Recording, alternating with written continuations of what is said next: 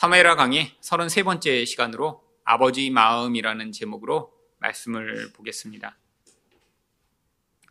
만일에 여러분의 가정이나 혹은 주변 사람의 가정에 이런 일이 벌어졌다면 아마 그 사람이나 그것들을 지켜보고 있는 사람들은 아마 큰 충격 가운데 헤어나지 못할 것입니다. 형제가 있는데 형이 잘못에 대해서 이 동생이 용서하지 못하고 보복하려고 품고 있다가 결국 형을 죽여버리고 이 동생이 도망을 하는 일이 어떤 가정에서 벌어졌다면 아마 그 부모는 이런 상황을 보고 도대체 그 충격을 감내해내지 못하겠죠. 그런데 바로 이 일이 지금 다윗 가정에 벌어졌습니다. 죽어버린 아들이나 형을 죽이고 도망한 아들이나 이 둘 다 지금 이 다윗에게는 잃어버린 아들이 된 것이죠. 원래 압살롬은 세 번째 아들입니다. 그런데 이 두 번째 아들인 길르앗이라고 하는 사람은 성경에 이름만 나오지 그가 어떤 삶을 살았는지 전혀 기록되지 않은 것으로 미루어 보아 아마 태어나긴 했는데 어려서 죽은 것으로 유추되고 있습니다. 그러니까 첫째인 암논이 죽어버렸고요. 둘째인 길르앗은 어려서 죽었고요. 그리고 셋째는 형을 죽이고 도망가 버렸고요. 지금 이 다윗의 왕이 계승자인 이 아들들이 이렇게 죽고 도망친 이 상황. 어떤 가정에서 이런 일이 일어났다면 아마 그 부모는 이런 상황을 도대체 용납할 수 없겠죠.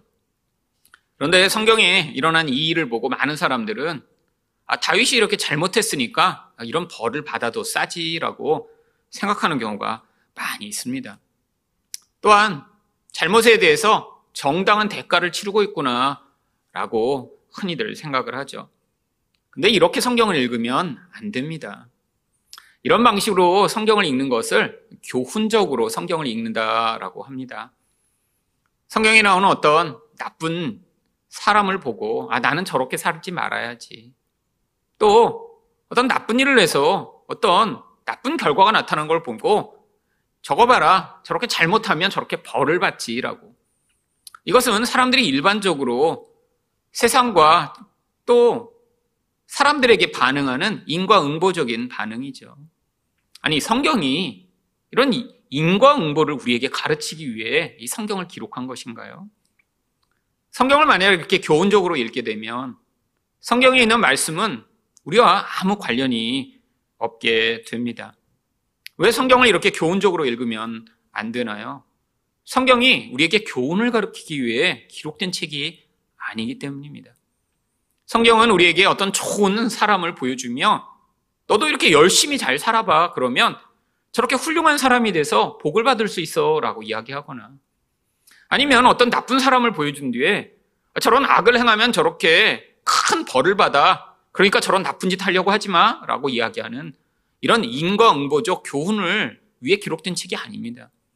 성경 자체의 목적이 다른데 이런 방식으로 성경을 읽다 보니까 이 성경과 우리와 아무 관련이 없는 하나님이 우리에게 진짜 말씀하시고자 하는 그 말씀을 제대로 듣지 못하는 그런 상황이 벌어지죠. 성경은 교훈이 아니라 우리에게 그 복음의 놀라운 은혜를 가르치기 위해 기록되어 있습니다. 또한 그 놀라운 구원이 우리에게 왜 필요한가? 우리가 얼마나 큰 죄인인가 우리에게 가르치고자 기록된 것이죠. 그러면 이 다윗의 이야기, 이런 이야기는 도대체 어떻게 읽어야 하나요?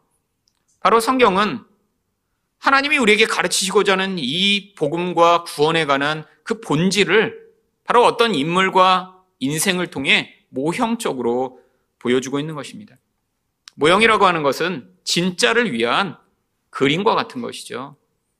아파트가 지어지기 전에 모델하우스를 지어 앞으로 이런 종류의 아파트가 지어지겠구나라고 예측할 수 있듯이 진짜 구원의 그 본질, 그 내용이 나타나기 전에 구약을 통해 바로 진짜가 어떤 것인가를 우리에게 그림으로 가르치고 있는 것입니다. 그런데 이 성경을 이렇게 모형적으로 보기에 어려운 이유가 있습니다. 바로 한 사람이 어떤 때는 극심한 죄인의 모형이다가요. 또 어떤 때는 하나님과 예수님의 모형이 되는 이런 이중적 모형으로 사용되기 때문이죠. 여러분, 지난 두 달간 우리는 이 다윗이 얼마나 큰 악을 행했는지를 아주 상세하게 보았습니다. 이 다윗 이야기 지난 두 달만 들었으면 이 다윗은 천하의 나쁜 놈이죠. 그런데 그 전에 1년 반 동안 또 다윗은 아주 멋진 예수님의 모형이었습니다. 이렇게 한 사람이 예수님의 모형이다가 또 이런 악인의 모형이 되는 아 이런 아주 독특한 방식으로 성경이 우리에게 이 구원을 다각적으로 설명하고 있는 것이죠. 그런데 오늘 본문에서는 이 다윗이 또 하나님 아버지의 모형이 됩니다. 바로 우리 하늘에 계신 하나님 아버지가 잃어버린 자녀들인 바로 이 죄인들을 향해 어떠한 태도와 마음을 가지고 계신지 이 다윗을 통해 보여주고자 하는 것이죠. 오늘 본문을 통해 그래서 이 아버지의 마음이 어떠한 것인가를 같이 살펴보고자 하는데요.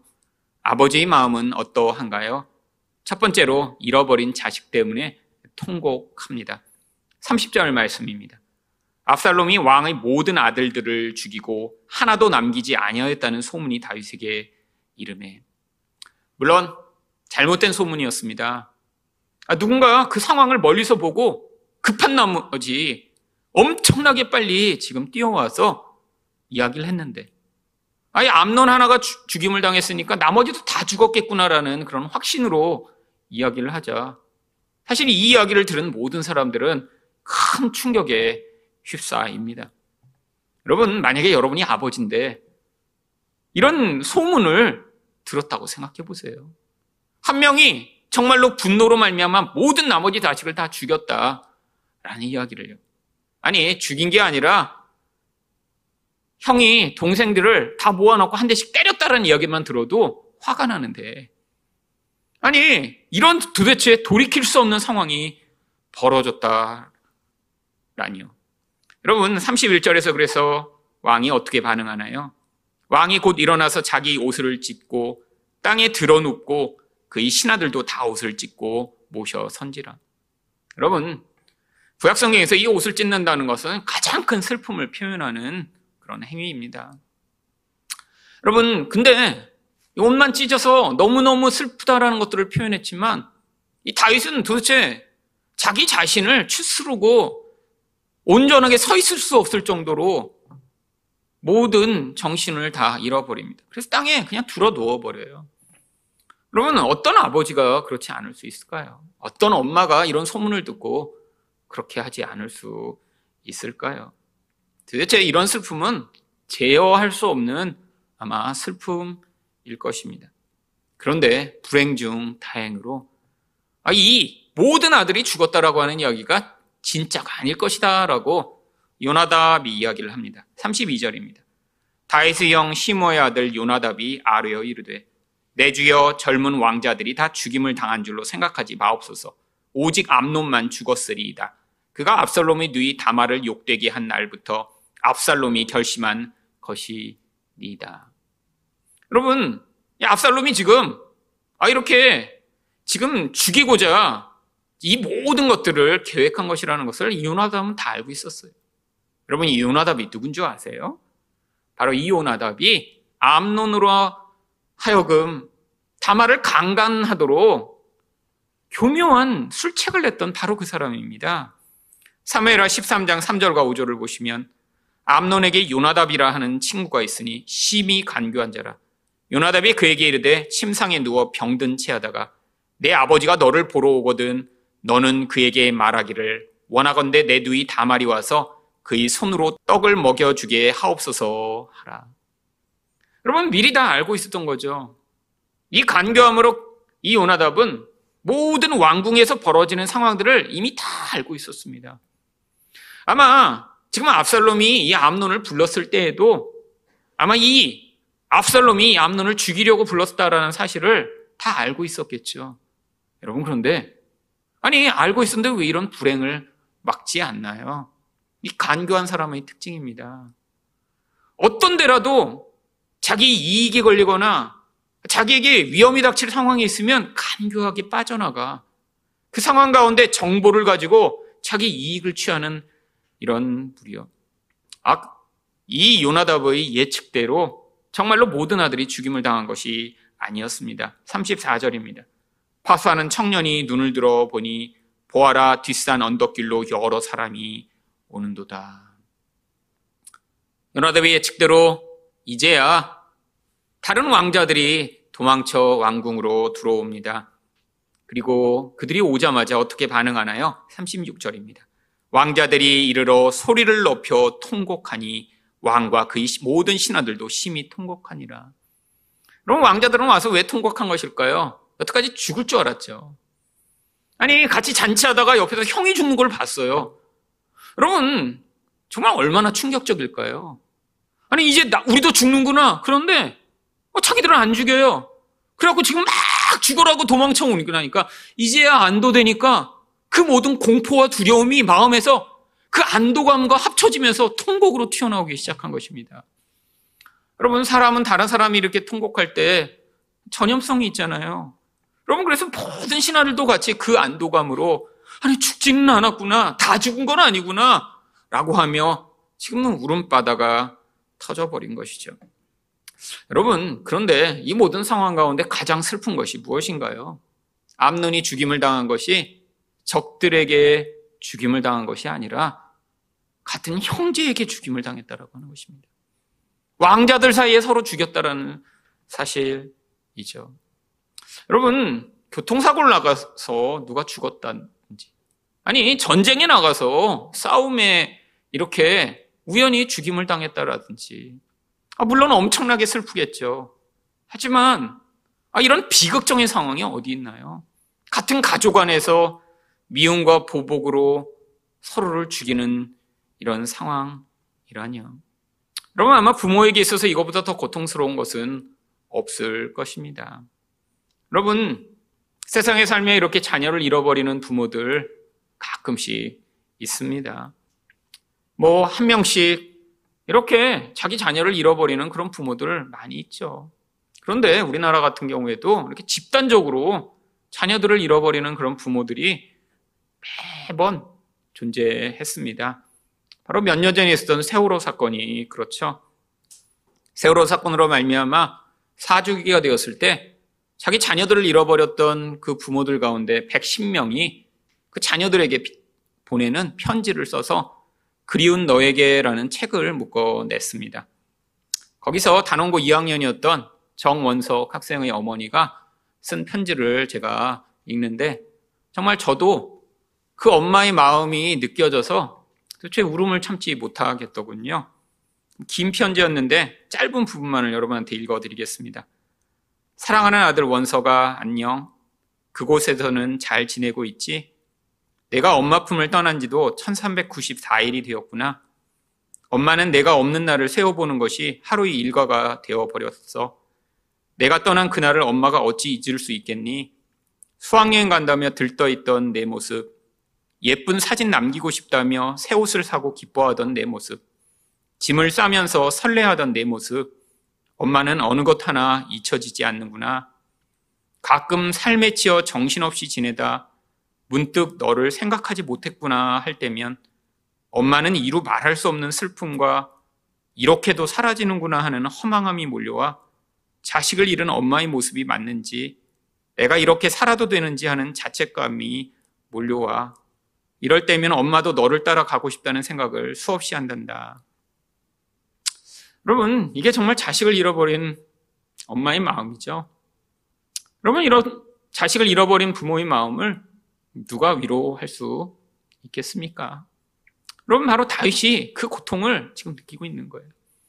여러분, 시편을 읽다 보면 그런 깊은 고통, 원수에게 쫓겨다니며 정말 영혼이 다 부서지는 것 같은 고통을 겪을 때 썼던 시. 또 이렇게 인생 가운데 죄악이 만들어낸 그 고통으로 말미암아 견딜 수 없는 그 아픔을 느낄 때 썼던 시들이 그 시편을 가득 채우고 있습니다. 시편 38편을 보면 바로 이런 내적 고통이 얼마나 컸는지 바로 그 중에 이런 마음을 이렇게 표현합니다. 시편 38편 6절부터 10절을 보시면 내가 아프고 심히 구부러졌으며 종일토록 슬픔 중에 다니나이다. 내 허리에 열기가 가득하고 내 살에 성한 곳이 없나이다. 내가 피곤하고 심히 상하였음에 마음이 불안하여 신음하나이다. 나의 탄식이 주 앞에 감추이지 아니하나이다. 내 심장이 뛰고 내 기력이 쇠하여 내 눈의 빛도 나를 떠났나이다.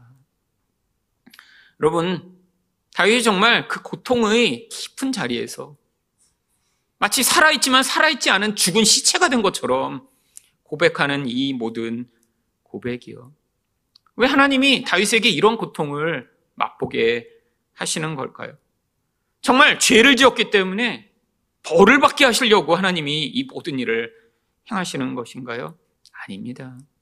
바로 하나님이 어떤 마음이신지, 바로 이 죄인들을 구원하시기 위해 하나님이 어떤 대가를 치르셨는지, 어떤 고통과 슬픔을 하나님이 맛보셨는지, 바로 이 인생들을 통해 그 하나님의 마음의 일부를 경험할 수 있도록 하시고자 하나님 바로 이 인생 가운데 하나님이 어떤 마음인지를 비슷한 상황들을 통해 경험케 하신 것이죠. 여러분, 하나님은 인간을 자기 형상으로 만드셨습니다. 바로 자기가 똑같은 존재로 만드셨다는 거죠. 어떤 똑같은 존재요? 하나님이 가지고 계신 그 아름다움과 영광, 하나님의 영적 본질을 가진 거룩하고 사랑스러운 존재로 우리를 만드셨죠. 그래서 창세기 1장 27절에 창세기 1장 27절을 보시면 하나님이 자기 형상 곧 하나님의 형상대로 사람을 창조하시되 남자와 여자를 창조하시고 여러분 자기 자녀를 만든 것이죠. 자기와 닮은 존재예요. 물론 하나님은 영이시기 때문에 그 영을 우리에게 주셔서 우리가 육을 가지고 있지만 하나님의 영으로 말미암아 하나님과 같은 존재가 되어 이 땅 가운데 보이는 하나님의 영향력을 확장하도록 이 세상에 하나님의 자녀로 우리를 만드신 것입니다. 그래서 우리를 하나님처럼 만드신 거죠.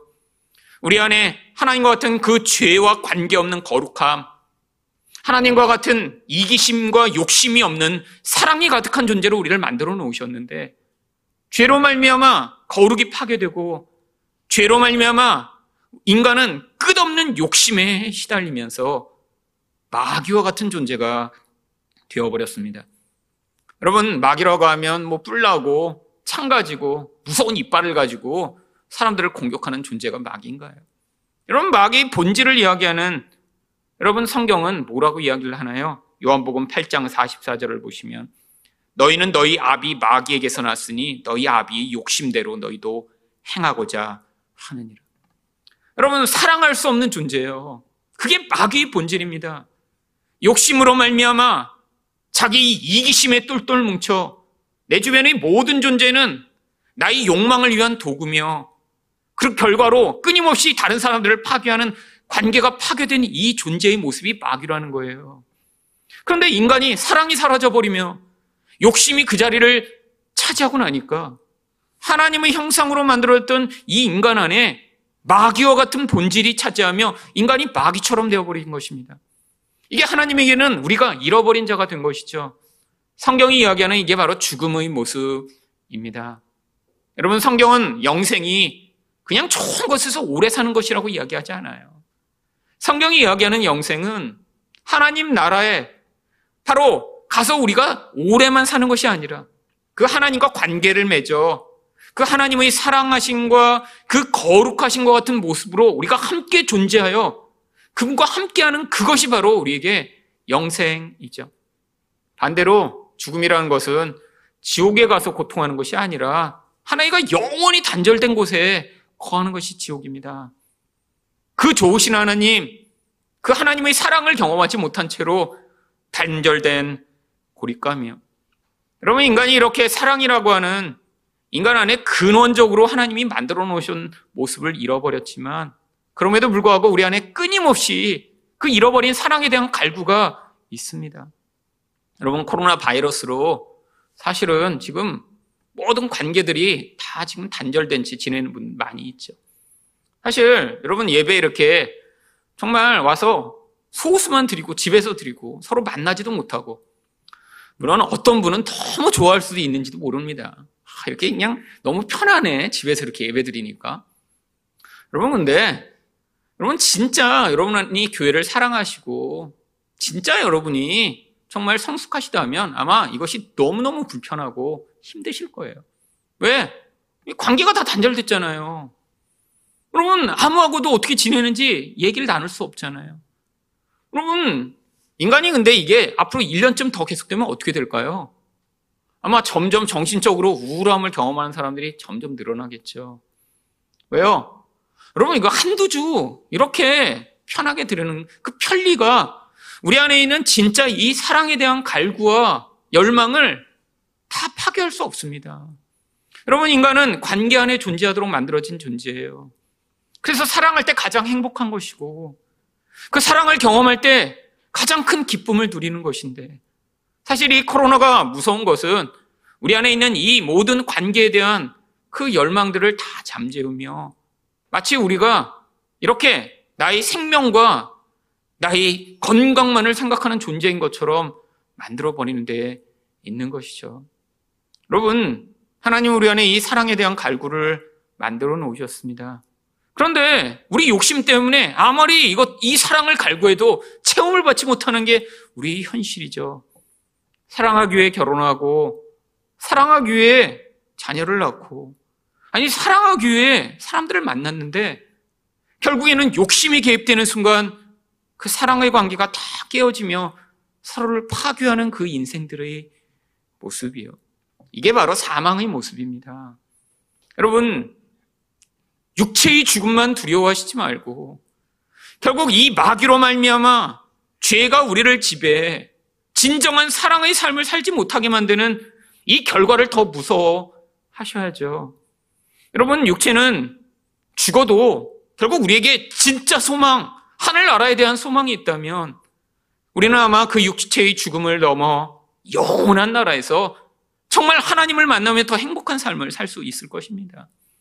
하지만 이 땅에서도 맛봐야죠. 하나님과 함께하는 그 기쁨, 다른 사람을 내 이기심이 지배할 때는 경험하지 못했던 성숙해지며 더 깊은 사랑 안에서 함께할 때의 그 기쁨을 이 땅에서도 맛보며 죄가 파괴한 이 죽음과 같은 이 인생의 모습을 벗어나는 것들을 경험하는 것이 성도의 모습이어야 하지 않을까요? 여러분 결국 이 죄로 말미암아 모든 인생은 결국 그래서 죽을 수밖에 없는 것이다라고 이야기를 합니다. 로마서 5장 12절입니다. 이와 같이 모든 사람이 죄를 지었으므로 사망이 모든 사람에게 이르렀느니라. 여러분 하나님이 안타까워하시고 하나님이 마음 아파하시는 것이 바로 이것입니다. 아니 자기 형상으로 만들어진 그 존재들이 아니, 자기 자식들이 이렇게 다 죽은 자가 되었고, 마귀의 자식처럼 되어버렸는데, 여러분, 하나님에게는 수십억의, 아니, 수백억의 자녀들이 있는데, 자기 형성으로 만들어진 그 존재가 마귀처럼 보내버린 것. 여러분, 어떤 부모가, 여러분, 그것을 괜찮다라고 할 수 있을까요? 여러분이 하나님의 마음을 그래서 이사야 49장 15절은 이렇게 이야기합니다. 여인이 어찌 그 젖 먹는 자식을 잊겠으며 자기 태선한 아들을 궁휼히 여기지 않겠느냐? 그들은 혹시 잊을지라도 나는 너를 잊지 아니할 것이라. 여러분 인간들은 자기 자녀 잃어버리는 부모 있습니다. 아니 올해도 부모가 애를 낳는데 너무 어린 때 애를 낳은 거예요. 엄마는 스무 살도 안 됐고 아빠도 겨우 스물이 간 넘었어요. 근데 자기 놀러 다니느라고 애 밥도 안 주고 그냥 방치했다가 7일 만에 아이가 죽었습니다. 아, 그래서 형을 받았더라고요. 중고 물건 판매하겠다고 집에 중간에 한번 들렀는데 애가 너무 우는 거 보면서도 냉장고 사진 찍고 그냥 가버렸더라고요. 그래서 아이가 그냥 굶어 죽어버렸어요. 여러분, 인간들 가운데 그런 사람들이 있습니다. 도대체 인간이기를 포기한 이런 무서운 모습이요. 여러분, 근데 하나님은 혹시 그런 인간이 있을지 몰라도 절대 그렇지 않으시다는 거예요. 여러분, 우리 하나님이 완전하시다는 건 어떤 완전함을 이야기하나요? 그 사랑의 완전함을 이야기하는 것이죠. 여러분, 하나님의 자녀를 하나님이 잃어버리실 수 있을까요?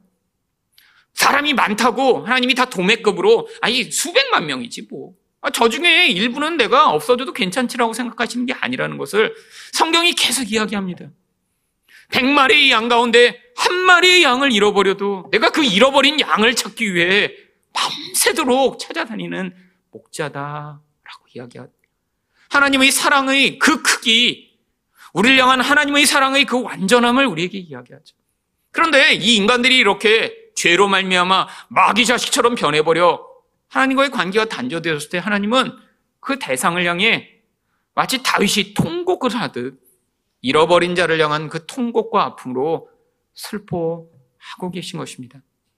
여러분, 이 다윗은 결국 하나님의 마음을 우리에게 보여주는 그림입니다. 또한, 우리 또한 이 땅 가운데 이 하나님의 마음을 아는 자만 이 잃어버린 사람들을 향한 그 간절함과 그 아픈 마음을 가지고 사람들을 대할 수 있겠죠. 두 번째로 아버지의 마음은 어떠한가요? 죄인에게까지도 간절합니다. 37절 말씀입니다. 압살롬은 도망하여 그스루왕 암미오들의 아들 달메에게로 갔고 다윗은 날마다 그의 아들로 말미암아 슬퍼하니라. 여러분, 아니 압살롬 진짜 나쁜 놈 아닌가요? 자기 형을 이렇게 계획적으로 살인하다니요. 아니 그런데 이렇게 나쁜 놈을 향해 그 아버지는 아, 이렇게 슬퍼하며 계속 아들을 그리워하다니요. 여러분 이렇게 생각하는 사람은 정말 부모가 아닌 사람입니다. 그럼 부모라면 자녀가 잘못해도요. 그럼 그 자녀 아유 저, 저 자식 그냥 확 죽어버려요. 여러분 이렇게 말하는 부모가 어디 있을까요? 아니, 잘못해도 자녀죠. 나쁜 놈이어도 자녀예요. 여러분 예전에 제가 대학부를 담당하고 있을 때 어떤 청년이 자기 친구랑 같이 한번 왔었습니다. 그래서 예배를 한 번인가 두 번 드렸던 것 같아요. 근데 친구가 얘 교회 안 다녀보내니까 꼭 좀 잘 부탁한다고 그래서 아 그래서 제가 얼굴을 기억하는 청년입니다. 근데 교회를 안 나오더라고요. 그래서 아 그냥 안 나오나 보다 그랬는데 몇 개월이 지난 후에 어떤 분한테 전화가 왔습니다. 모르는 번호인데 받았더니 아니 아니 아무개 아시냐고. 그래서 이렇게 생각해 보니까 어 그때 몇 개월 전에 한 번 왔던 아이 어그 아이인 것 같아요. 그래서 아 그때 한 번 왔던 그 청년 내 기억한다고 그랬더니 아 저를 꼭 한 번 그분이 만나고 싶대요. 그래서 그래서 왜 그러시냐고 그랬더니 그 아이 어머니인데 상의 드릴 일이 있다고. 교회를 찾아오셨어요. 그래서 무슨 일이시냐 그랬더니 자기 아들이 이 편의점에서 이렇게 도둑질을 하다가 감옥에 갔다는 거예요. 아 그러시냐고. 그래서 그래서 지금 감옥에 있는데 제가 이렇게 면회 좀 한번 가봐 주실 수 있냐고. 그래서 아유 뭐 어렵지 않다고. 그래서 언제 시간 되시냐고. 그래서 이름 누구냐고. 아 그래갖고 이제 어떤 어떤 일인가 얘기를 듣고 편의점에서 도둑질하다 이렇게 감옥까지 가나? 그래갖고 제가 생각을 했는데 마침 얼마 전에 신문 기사를 하나 읽은 게 생각이 나는 거예요. 그래서 신문 기사를 찾아보기 시작했습니다. 그랬더니 이게 단순히 도둑질이 아니라 강남에 있는 열몇 곳의 편의점을 여러 명의 한 스무 살 된 청년들이 돌면서 집단으로 강도짓을 하다 잡힌 거더라고요. 근데 문제는 얘가 주범이었던 거예요. 다른 아이들은 다 부잣집 아이들이었습니다. 압구정동에 사는. 근데 얘만 가난한 집 아이예요. 아, 버지도 안 계세요. 엄마도 돈 버느라고 아이를 거의 보지 못해서 할머니가 대신 거의 키우셨다고 그러더라고요. 그러니까 편의점에서 강도 짓을 했는데 다른 아이들은 아주 비싼 변호사를 써갖고 다 그냥 나온 거예요, 이미. 근데 얘만 주범으로 찍혀갖고 형을 아주 크게 선고받은 상태더라고. 아, 그래서 봤더니 그냥 단순히 강도만 한 게 아니라 돈을 안 주려고 하는 이런 점원한테는 폭행을 가해서 어떤 사람은 병원에 입원한 상태래요. 그러니까 이게 특수 강도가 되더라고요. 그리고 초범인데도 아주 형을 엄청나게 많이 받았어요. 아, 그래갖고 그 다음에 알고 나니까 제가 가슴이 두근두근 두근 거리는 거예요. 이 특수 강도를 만나러 내가 이게 교섭과에 가야 되나? 아니, 근데 제 인상에 너무 그냥 스쳐 지나갔던 아이라 그렇게 나쁜 애 같이 생기지는 않았는데 그런 생각이 있어서 아, 그래서 갔습니다. 갔는데 정말 얼굴은 그냥 대학생이랑 똑같아요. 똑같은 애예요. 아니 정말 이렇게 갖다 놓고 10명 세워놓고 이 중에 특수 강도한 그런 사람을 찾아보세요. 그러면 절대 못 찾을. 그냥 선하기, 선하게 생겼어요. 근데 그 어머니가 그 교도소에 가서 그 아들을 보자마자 계속 우시는 거예요. 저를 왜 데려갔나 보니까 아들이 그렇게 가서 신앙을 이렇게 교회를 한번 가봤대는데 목사님 데려다가 좋은 얘기라도 해서 좀 거기서라도 마음을 돌이켜 좀 좋은 사람 되도록 하라고. 저보고 좀 좋은 얘기 좀 자꾸 해달라면 목사님 말씀 들어 그러면서 자기는 혼자 계속 우세요. 엉엉 웃어. 그래서 제가 아 뭐 이렇게 성경도 읽어주고 그러고 무슨 일을 했는지 기억도 하나도 안 나지만 하여튼 그러고 왔어요. 그리고 그냥 제가 한마디 하면 그 어머니가 목사님 말씀 들어 들어 네해 네해 하여튼 그러고 왔는데 그 어머니가 제 손을 붙잡고 엉엉 울면서 내가 이렇게 딴 아이들처럼 사랑해 주지 못하고 아 이렇게 해서 저 애가 저렇게 삐뚤어 나갔다고 어떻게 하냐고 내 아들 어떻게 하냐고 저를 붙잡고 계속 우시는 거예요. 그때 제가 아 이게 엄마 마음이구나. 정말 자기 아들 특수 강도로 교도소에 가도 그 아들 포기 못 해갖고 정말 목사라도 데려다가 좋은 말 해갖고 거기서라도 마음 돌이키게 해서 어떻게라도 아들 좀 잘 되게 하기 위해 하는 그 엄마의 마음. 여러분, 이게 진짜 자식을 가진 사람의 마음이죠. 여러분, 그런데 이 압살롬이 이렇게 도망가 시간이 벌써 많이 흘렀습니다. 38절입니다. 압살롬이 도망하여 구슬로 가서 거기에 산 지 3년이라. 여러분, 압살롬은 아마 다윗 다 잊어버렸을 거예요. 이건 또 자식의 마음입니다. 아유, 외면하고 그래. 난 뭐 여기서 내 자유를 찾았고, 그래, 내 복수를 했으니까 괜찮지 뭐. 여러분, 그런데 다윗은 어떠한가요? 39절 상반절입니다. 다윗 왕의 마음이 압살롬을 향하여 간절하니. 아니, 압살롬은 도대체 아무 상관도 없이 이렇게 잘 살고 있는데, 더구나 그 구스루 왕의 손자예요. 아, 그러니까 가서 모든 편의와 모든 쾌락을 누리며 잘 살고 있겠죠. 근데 지금 아버지의 마음은 아들을 향해 계속 간절합니다. 여러분, 이 간절하다라는 칼라라는 히브리어는 원래 뭐가 꼭 필요한 게 없어서 너무 절실하게 필요해서 그게 아주 간절히 사모될 때 쓰는 단어입니다.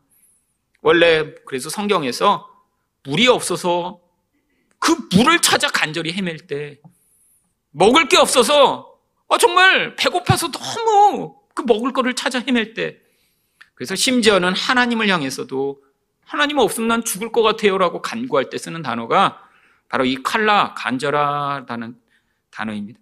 시편 84편 2절엔 내 영혼이 여호와의 궁정을 사모하여 쇠약하며 뭐가 없어서 지금 내가 죽을 것 같아요라고 표현할 때 쓰는 단어 쇠약해졌어요. 더 이상 도대체 못 살 것 같아요라는 그 표현. 다윗이 지금 자기 아들 없으면 내가 못 살 것 같아 이제 죽을 것 같아 라고 표현하는 이 표현으로 이 다윗의 마음을 이야기합니다.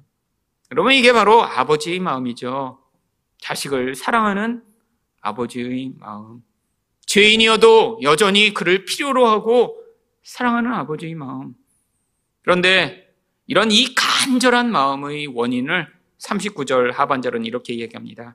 암노는 이미 죽었으므로 왕이 위로를 받았음이더라. 아니, 암논이 죽어버렸으니까 위로받았다라는 건가요? 이 한글 개혁판이 약간 너무 직역하여 번역함으로 말미암아 이 원 의미를 약간 살리지 못하고 있습니다. 쉬운 성경을 보면 조금 의미를 살려 번역하고 있는데요. 다윗 왕은 암논의 죽음으로 인한 슬픔이 가라앉자 이제는 압살롬이 매우 보고 싶어졌습니다. 3년이나 지나서 이제는 압살롬을 향한 그리움이 이 암론에 대한 슬픔이 희미해지면서 더 커졌다라는 것이죠. 여러분 지금 이런 간절한 마음, 이 간절한 마음 성경을 왜 보여주고 있는 것인가요? 이게 하나님의 마음임을 보여주고 있는 것입니다. 여러분 죄인이면 다 없애버리면 되는 것 아닌가요? 아니 완벽한 하나님이 아니 이런 죄인들을 세상에 가득한 건 다 없애버리고 아니 멋지고 좀 괜찮은 어떤 존재들 아니 천사들과만 이렇게 사시면 되는 것 아닌가요? 여러분 우리는 쓸모없으면 버려버립니다. 아니 뭐가 내가 간절히 원하더라도 그게 나의 도구며 아니 나의 어떤 필요를 더 이상 채워주지 않는 것이라고 생각하면 언제든지 버릴 수 있죠. 근데 하나님은 사랑이시고 인격적으로 우리를 대하시기 때문에 그렇게 하시지 않는다는 거예요. 아니, 우리라는 존재, 하나님의 진짜 중요한 가치로 보면 진짜 쓸모없는 존재가 되어버렸어요. 하나님이 우리가 필요한 이유가 무엇이죠? 관계를 맺기 위한 동등한 대상으로 필요한 것입니다. 천사랑은 하실 수 없는 관계요. 근데 그 관계의 조건이 뭐예요? 우리가 죄가 없어야 하나님과 함께 할 수 있고요. 우리 안에 사랑이 있어야 하나님을 온전히 사랑하며 하나님과 관계를 맺을 수 있어요. 근데 이 하나님과의 관계를 위한 가장 중요한 조건을 잃어버렸잖아요. 근데 하나님이 이 죄인인 우리를 향해 이 다윗이 압살롬을 간절히 원하듯 간절하게 원하고 계시다라는 거예요. 여러분 그게 바로 구약 성경에 계속 기록되고 있는 이스라엘을 향한 하나님의 마음입니다. 여러분 예레미야 31장 20절을 보시면 에브라임은 나의 사랑하는 아들을 기뻐하는 자식이 아니냐? 내가 그를 책망하여 말할 때마다 깊이 생각하노라. 그러므로 그를 위하여 내 창자가 들끓으니 내가 반드시 그를 불쌍히 여기리라 여호와의 말씀이니라. 여러분, 이 에브라임이 그러면 하나님이 이렇게 창자가 끊을 정도로 그를 생각하고 불쌍히 여기는데 정말 괜찮은 존재인가요? 여러분, 에레미야 전체가 무엇을 위한 책인지 아시잖아요. 이 이스라엘의 이 무서운 죄악을 책망함으로 바로 그 죄가 얼마나 하나님과의 관계를 깨뜨리며 하나님을 아프게 했는지를 계속 이야기합니다. 근데 하나님은 어떻게 하시겠다고요? 아, 그렇게 더러워진 존재, 도대체 하나님과 동급으로 관계 맺을 수 없는 그 대상을 향해서도 하나님이 창자가 끊어지듯이 아파하고 불쌍히 여기며 그를 회복해 주시겠다고요. 여러분, 아이, 그들은 이스라엘 백성이니까 그럴 수 있죠. 아니요. 바로 이게 하나님이 이 요나서를 통해 하나님이 이 세상의 모든 악인들을 향한 하나님의 마음임을 보여주고 계십니다. 요나서 4장 11절을 보시면 하물며 이 큰 성읍 니누에는 좌우를 분별하지 못하는 자가 12만 명이요 가축도 많이 있나니 내가 어찌 아끼지 아니하겠느냐 하시니라. 여러분 니누에는 바로 이 아수르의 수이며 아수르는 역사상 존재했던 가장 악한 민족 중에 하나입니다. 도대체 당시에 존재했던 모든 나라 가운데 가장 큰 악으로 다른 사람들을 대했어요. 여러분, 포로를 잡으면 사람들을 장대에 매어 말려서 죽였고요. 사람들이 껍데기를 다 벗겨서 자기 민족으로 가지고 와서 자기 고향의 집에다가 다 발라놨어요. 벽지로요. 왜요? 자기들이 얼마나 흉포하고 악한 자인가를 보여줘서 사람들이 자기들을 두려워하도록요. 임산부들은 배를 갈라 아이를 꺼내 벽에다 던져 터트려서 죽였습니다. 이게 아수르의 실체예요. 그러니까 요나가 하나님이 아수르에 가서 그들이 회개를 선포하라고 했을 때 그렇게 도망하기까지 거부했던 거죠. 아니 어떻게 저런 인간을 하나님이 용서하시려고 하지? 이건 있을 수 없다라고 생각한 거예요. 근데 하나님 뭐라고 하세요? 좌우를 분별 못하는 그 악인까지도 하나님이 불쌍히 여기신대요. 그게 하나님의 사랑의 크기입니다. 여러분 아수르 아니, 이 에브라임과 같은 이스라엘만 이런 악한 존재인가요? 아니요. 그게 바로 우리들의 모습이죠. 거룩을 잃어버리고 사랑을 잃어버린 우리의 모습이요. 하나님이 그래서 우리를 사랑하셔서 어떻게 하셨나요? 요한복음 3장 16절입니다. 하나님이 세상을 이처럼 사랑하사 독생자를 주셨으니 이는 그를 믿는 자마다 멸망하지 않고 영생을 얻게 하려 하심이라. 여러분, 하나님의 사랑의 크기가 우리 죄악과 우리 어두움과 우리 반역의 크기보다 훨씬 더 큽니다.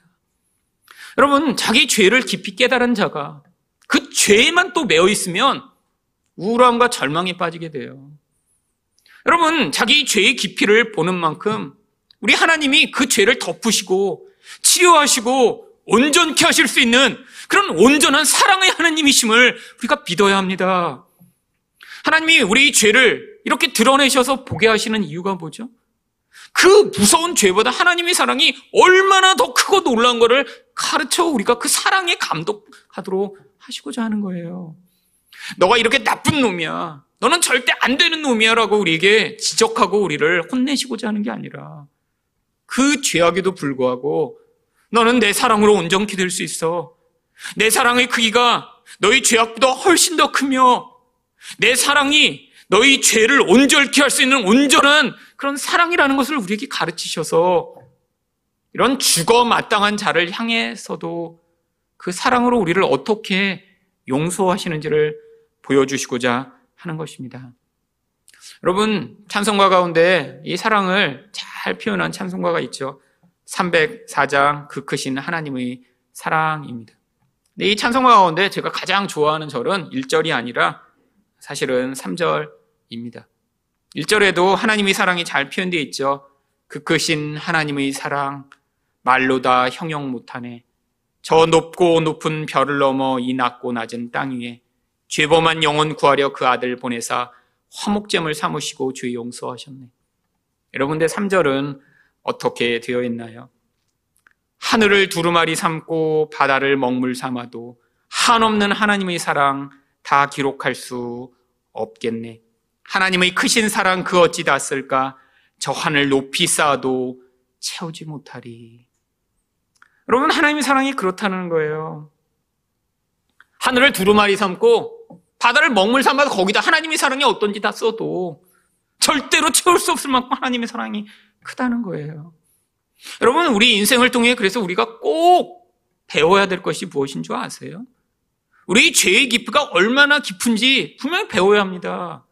여러분, 그런데 그거보다 더 중요한 것이 우리 죄가 정말 집요하고 너무나 크고 도대체 용서받을 수 없는 그런 죄라고 하더라도 그것을 넘어서는 이 하나님의 사랑이 얼마나 크고 놀라운지 여러분 그것을 반드시 배우셔야 돼요.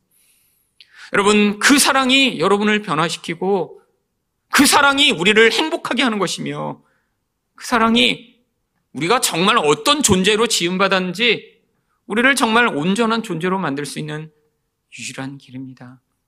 하나님은 불완전한 우리 부모 같지 않아요.